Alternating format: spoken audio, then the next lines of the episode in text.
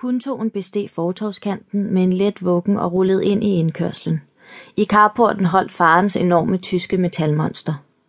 Varevognen var et levn fra hans tid som selvstændig, og den sorte polerede lak lynede imod den nedgående sol og afslørede, hvor meget fritid den gamle støder havde fået siden efterlønnen i foråret.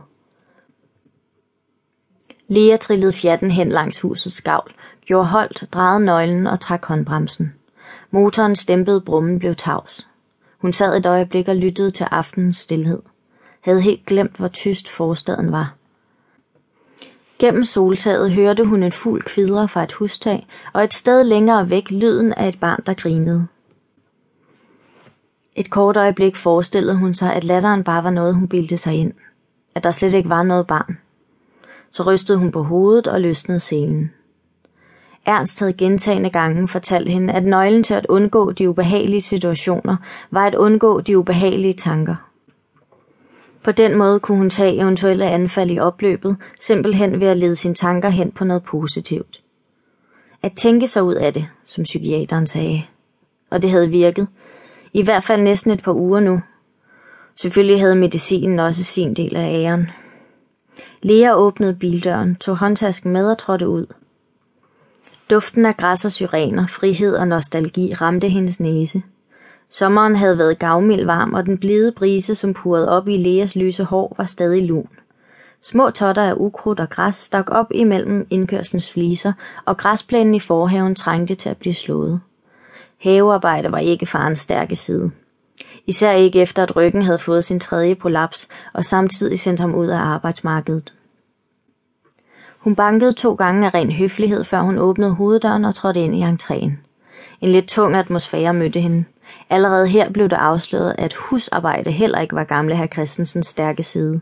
Klinkegulvet var både nyt, moderne og usædvanligt pænt udført. Et faktum, som Lea ifølge faren ikke kunne sætte fuld pris på.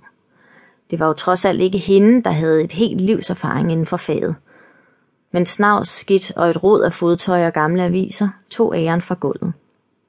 Lea trådte ballerinaerne af, lagde tasken på kommoden og åbnede ind til køkkenet. Hendes næse fortalte hende hurtigt, hvad faren havde fået til aftensmad, for lugten hang stadig i luften, og gryderne stod endnu på komfuret. Stegt flæsk med persillesovs, en af farens absolute favoritter. Opvask fra de sidste par dage flød på køkkenbordet og i vasken. Hun tog sig selv i at lade øjnene løbe igennem rodet efter eventuelle tomme flasker. Fire specialøl og en rødvin. Det var ikke slemt. Hallo, kaldte hun og trådte ind på parketgulvet.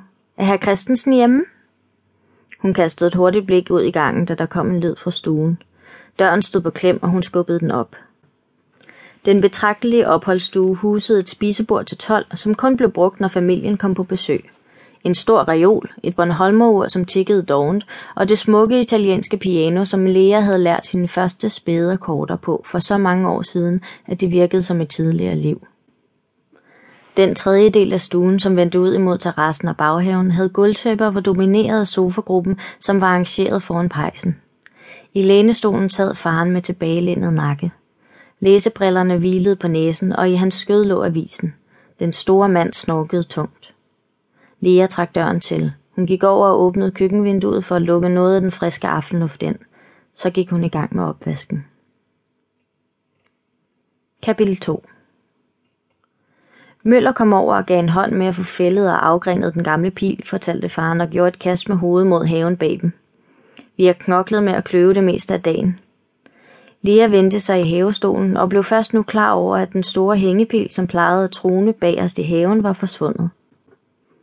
I stedet kunne hun skimte en betragtelig dynge brændestykker, et mindre bjerg af pilgren og lyst savsmuld, som var spredt ud over græsplænen. En svale susede pippende hen over hovederne på dem. Tusmørket var ikke mange minutter væk nu, og temperaturen var begyndt at dale for natten. Lea trak cardiganen lidt sammen om halsen. Det var pokkers lummert, og du ved jo, hvordan den gamle gut gerne vil have sig en kold bajer, smilede faren, og Lea opfangede det næsten umærkelige anstrøg af dårlig samvittighed. Så vi snuppede et par stykker, men vi arbejdede stort set også indtil min ryg ikke kunne mere. Det er hårdt at arbejde med branden, du ved jo, hvad man siger. Det giver varme to gange, faren klukkede, og Lea vidste ubevidst, at han forsøgte at undskylde to ting på samme tid. De fire øl, som hun havde fundet.